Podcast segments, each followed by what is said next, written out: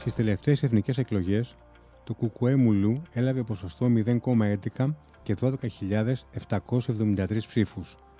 Το Μουλού Κουκουέ 0,07 και 3.924 ψήφους. Γιατί το ένα έλαβε τις τριπλάσιες ψήφους από το άλλο, ποιες είναι οι διαφορές μεταξύ των δύο κομμάτων που ακούμε σε κάθε αναμέτρηση, αλλά οι περισσότεροι δεν γνωρίζουμε, τι είναι αυτά που χωρίζουν και αυτά που ενώνουν το Κομμουνιστικό Κόμμα Ελλάδος Μαρξιστικό-Λενινιστικό με το Μαρξιστικό-Λενινιστικό Κομμουνιστικό Κόμμα Ελλάδος. Καλώς ήρθατε στο podcast του Newsbeast.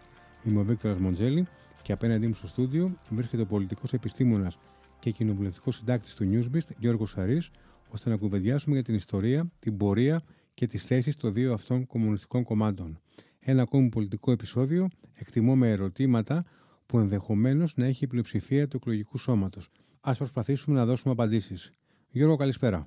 Καλησπέρα. Καλή εσπέρα σε όλους. Πού διαφέρουν τελικά τα δύο κόμματα, Κουκουέ Μουλού και Μουλού Κουκουέ είναι το αιώνιο ερώτημα για όσους ασχολούνται με τα πολιτικά. Η ερώτηση του ενός εκατομμυρίου ευρώ.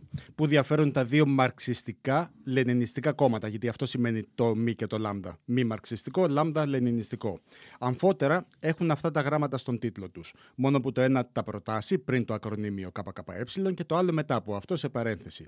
Για να καταλάβει ο κόσμος γιατί μπέρδεμα μιλάμε, τον Σεπτέμβριο του 2019 ο Δήμος Καλαμάτας θέλησε να επιβάλλει πρόστιμο 500 ευρώ στο ΚΚΕ Μουλού για παράνομη εφησοκόλληση στην πόλη και το πρόστιμο όμως το έστειλε στα κεντρικά γραφεία του Μουλού ΚΚΕ. Για τέτοιο μπέρδεμα μιλάμε. Πρόκειται για δύο κόμματα της εξοκοινοβουλευτικής αριστεράς που διατηρούν μια σχέση αγάπης και μίσους. Τσακώνονται ιδεολογικά πάντα, έχουν διασπαστεί, αναζητούν αργότερα κοινή γραμμή πλεύσης, συνεργάζονται, τα ξανασπάνε και η ζωή συνεχίζεται. Στις τελευταίες εκλογές είδαμε ότι το ένα κόμμα, το Κουκουέ Μουλού, είχε μια ξεκάθαρη υπεροχή σε σχέση με το Μουλού Κουκουέ. Ναι, στις κάλπες ε, τα πράγματα είναι πιο ξεκάθαρα. Ισχυρότερο κόμμα αναδεικνύεται πάντα το Κομμουνιστικό Κόμμα Ελλάδος μαρξιστικό-λενινιστικό. Ειδικότερα, όπως είπες και εσύ, στις εκλογές της 21η Μαου, το ΚΚΕ Μουλού έλαβε 0,22% από 0,14% που είχε το 2019, ενώ το Μαρξιστικό-Λενινιστικό Κομμουνιστικό Κόμμα Ελλάδος πήρε μόλις 0,07%, ενώ πριν από τέσσερα χρόνια είχε πάρει 0,05%. 5%. Να πούμε ότι το ΚΚΕ Μουλού δεν μετέχει σε ευρωεκλογές ποτέ. Δεν συμμετέχει γιατί θα πρέπει να προπαγανδίζεται η θέση της αποχής και της εξόδου της χώρας από την Ευρωπαϊκή Ένωση. Ενώ το ΚΚΕ, το Μουλού μάλλον ΚΚΕ, είδα τα μπέρδεψα και εγώ, μετέχει στις ε, ευρωεκλογές κανονικά. Α πάμε λίγο πίσω στον χρόνο να μας εξηγήσεις καταρχήν πώς ξεκινά αυτή η διαφοροποίηση μεταξύ των δύο κομμάτων που δεν έχει όμως αφιτερία την Ελλάδα. Θα επιχειρήσουμε λοιπόν να ξετυλίξουμε το κουβάρι των διαφορών τους, που μόνο εύκολο δεν είναι. Για να τις καταλάβουμε, θα πρέπει να κάνουμε ένα ταξίδι στο χρόνο και σε διάφορες κομμουνιστικές χώρες. Όταν πέθανε ο σκληροτράχητος ηγέτης της ε, Σοβιετικής Ένωσης και γενικός γραμματέας του Κομμουνιστικού Κόμματος της αχανού χώρας, Ιωσήφ Στάλιν, το 1953, τη θέση του ανέλαβε στην εξουσία του κόμματος και του κράτους ο Νικήτας Χρουτσόφ. Δεν ήταν τόσο αυταρχικός όσο ο προκάτοχός του, μεσούντος του ψυχρού πολέμου, εφαρμόζει ένα πρόγραμμα αποσταλινοποίησης και προχωράει σε μια σειρά από φιλελεύθερες μεταρρυθμίσεις. Αυτό μιλάμε τώρα από το 1953 μέχρι και το 1964 που καθαιρέθηκε. Όλη αυτή όμως η φιλελευθεροποίηση δεν άρεσε σε μία σειρά από κομμουνιστές ηγέτες άλλων χωρών. Αυτός που διαφωνούσε κάθετα με τέτοιου είδους αλλαγές ήταν ο Κινέζος κομμουνιστής και επαναστάτης Μάο Τσετούγκ, ο ιδρυτής της σημερινής λαϊκής δημοκρατίας της Κίνας. Πώς αντίδρασε, ποια ήταν η αντίδραση του Μάο. Ο Μάο διέκοψε τις σχέσεις του με τη Μόσχα γιατί σου λέει όλη αυτή η φιλελευθεροποίηση είναι λάθος. Εμείς θα πρέπει να συνεχίσουμε να είμαστε πιστοί στις θεωρίες και στις ιδέες του μαρξισμού και του λελινισμού, του Μάρξ και του Λένιν. Ο Μάο θεωρούσε τον σοβιετικό ηγέτη Χρουτσόφ αναθεωρητή των αρχών του κομμουνισμού. Ρεβιζιονιστή, για να χρησιμοποιήσω μία λέξη του κομμουνιστικού χώρου. Δεν θα μπούμε σε ανάλυση των θεωριών γιατί θα ξεφύγουμε πολύ. Α έχουμε μονάχα κατά νου ότι το πάντρεμα που έκανε ο Μάο Τσετούγκ των αρχών του μαρξισμού και του λελινισμού, μαζί με τις πολιτικο-ιδεολογικές πρακτικές και ιδέες που εφάρμοσε ο ίδιος ο Μάος στην Κίνα, ονομάζεται Μαοισμός, από το όνομά του. Όλο λοιπόν αυτό το μαοϊκό κίνημα αποκαλείται και μούλου χώρος, γιατί πολλά μαοϊκά κομμουνιστικά κόμματα ανά τον κόσμο πρόσθεσαν στο όνομά τους και τον χαρακτηρισμό μαρξιστικό-λενινιστικό. Για παράδειγμα, Μαρξιστικό-Λενινιστικό Κόμμα Ινδίας. Θεωρούν ότι αυτοί είναι οι συνεχιστές της καθαρότητας της ιδεολογίας. Στους Έλληνες κομμουνιστές αυτό τι επίδραση είχε. Στις αρχές της δεκαετίας του 1960, ο ίδιος ο Μάο προέτρεπε τα κομμουνιστικά κόμματα ανά τον κόσμο να μην ακολουθούν την ε, ρεβιζιονιστική γραμμή της Μόσχας και να δημιουργήσουν μαοικές κινήσεις, πολιτικούς φορείς δηλαδή που να εμφορούνται από μαρξιστικές και ελληνιστικέ ιδέες. Μουλού δηλαδή. Και ερχόμαστε έτσι σιγά σιγά και στους Έλληνες κομμουνιστές τώρα. Στη χώρα μας οι κομμουνιστές, ως γνωστόν, είχαν ιτηθεί στρατιωτικά στον εμφύλιο πόλεμο του 1946-1949 και χιλιάδες εξ αυτών, για να γλιτώσουν τη ζωή τους ή για να αποφύγουν την εξορία, εγκαθίστανται ως πολιτικοί πρόσφυγες στη μακρινή πόλη της Τασκένδης. Τότε η Τασκένδη υπαγόταν στη Σοβιετική Ένωση, σήμερα είναι πρωτεύουσα του Ουσμπεκιστάν. Μιλάμε για χιλιάδες Έλληνες, περίπου 16.000 σύμφωνα με το ΚΚΕ. Πάλι για να μην μπερδευτούμε, δεν θα αναλύσουμε την εσωκομματική διαπάλη που υπήρξε μεταξύ των Ελλήνων κομμουνιστών της περιοχής και οδήγησε σε μια σειρά από βίαιες συγκρούσεις μεταξύ των μελών της ε, κομματικής οργάνωσης Τασκένδη, τα επωνομαζόμενα γεγονότα της ε, Τασκένδη το φθινόπωρο του 1955. Θα κρατήσουμε μόνο ότι οι πολιτικοί πρόσφυγες που διαγράφηκαν από το ΚΚΕ είτε ζούσαν στην Τασκένδη, είτε σε διάφορες άλλες πόλεις χωρών του Ανατολικού Μπλοκ, εισάκουσαν τα κελεύσματα του Μαοισμού και συγκρότησαν το Σεπτέμβριο του 1964 την προσωρινή Κεντρική Επιτροπή του ΚΚΕ Μουλού. Άρα, στην ουσία, συνεπώς, το Κομμουνιστικό Κόμμα Μαρξιστικό-Λενιστικό ξεκινάει τη δράση του στα μέσα της δεκαετίας του 60. mm Φθινόπωρο λοιπόν του 1964 τίθενται οι βάσεις για το ΚΚΕ Μουλού με επικεφαλής τον Πολύδωρο Δανιηλίδη.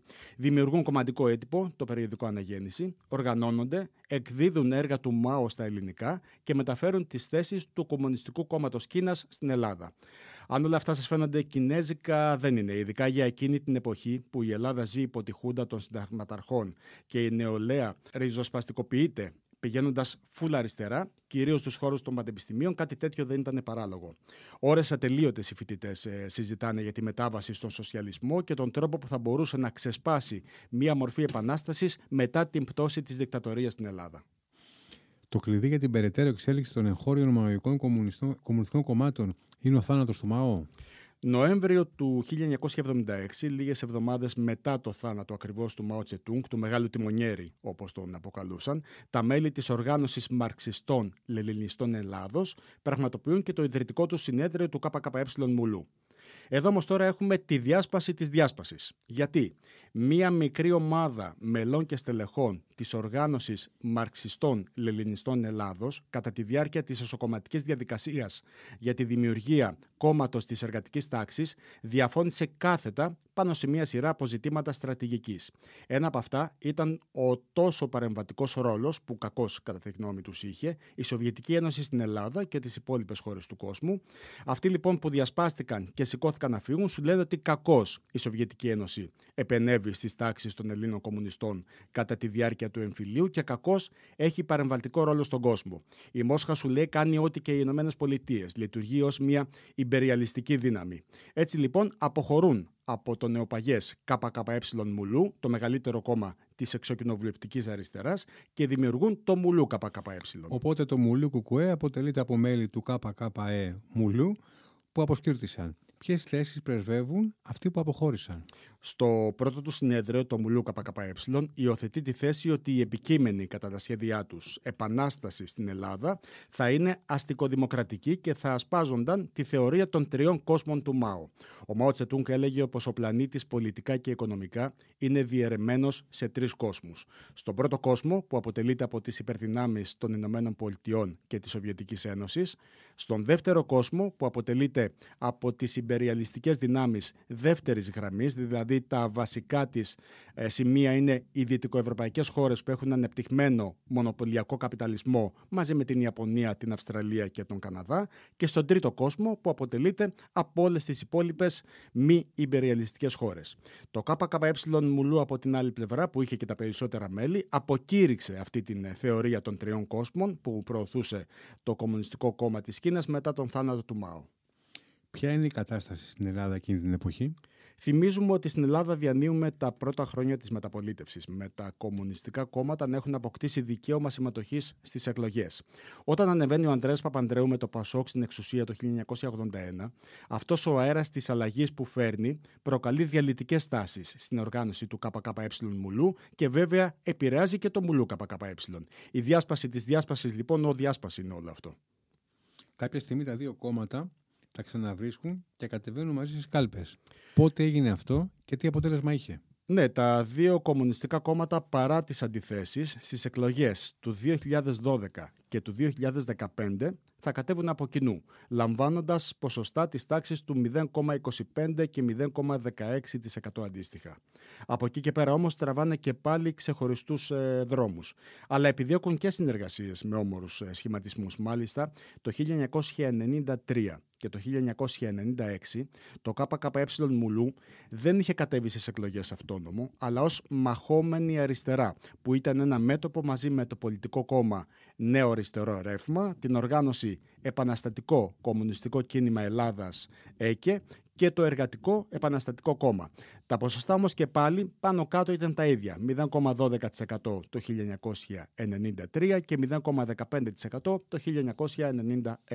Άρα και καθώς φτάνουμε στο τέλος ενός ακόμα πολιτικού podcast, συμπερασματικά, τι μπορούσαμε να πούμε για την ιστορία των δύο εξοκοινοβουλευτικών κομμάτων; Να κλείσουμε λέγοντας πως όλος αυτός ο ιδεολογικός πόλεμος στον χώρο της εξοκοινοβουλευτικής αριστεράς δεν είναι πρωτότυπος και δεν συμβαίνει μονάχα στην Ελλάδα. Θεωρείται φυσιολογικός στους κόλπους του κομμουνισμού και τον συναντάμε και σε άλλες χώρες του κόσμου. Στην Ινδία λοιπόν για παράδειγμα και ολοκληρώνω με αυτό υπάρχουν το Κομμουνιστικό Κόμμα Ινδίας, το Μαρξιστικό Κομμουνιστικό Κόμμα Ινδίας, το Μαρξιστικό-Λενινιστικό Κομμουνιστικό Κόμμα Ινδίας, το Μαρξιστικό-Λενινιστικό Μαοϊκό Κομμουνιστικό Κόμμα Ινδίας και το Μαοϊκό Κομμουνιστικό Κόμμα Ινδίας. Μήλος. Άρα μπορούμε να πούμε ότι είμαστε τυχεροί που έχουμε το, το κουκουέ μουλού και το μουλού κουκουέ. Έχουμε μόνο δύο, σωστά. Γιώργο, ευχαριστούμε πολύ. Εγώ ευχαριστώ.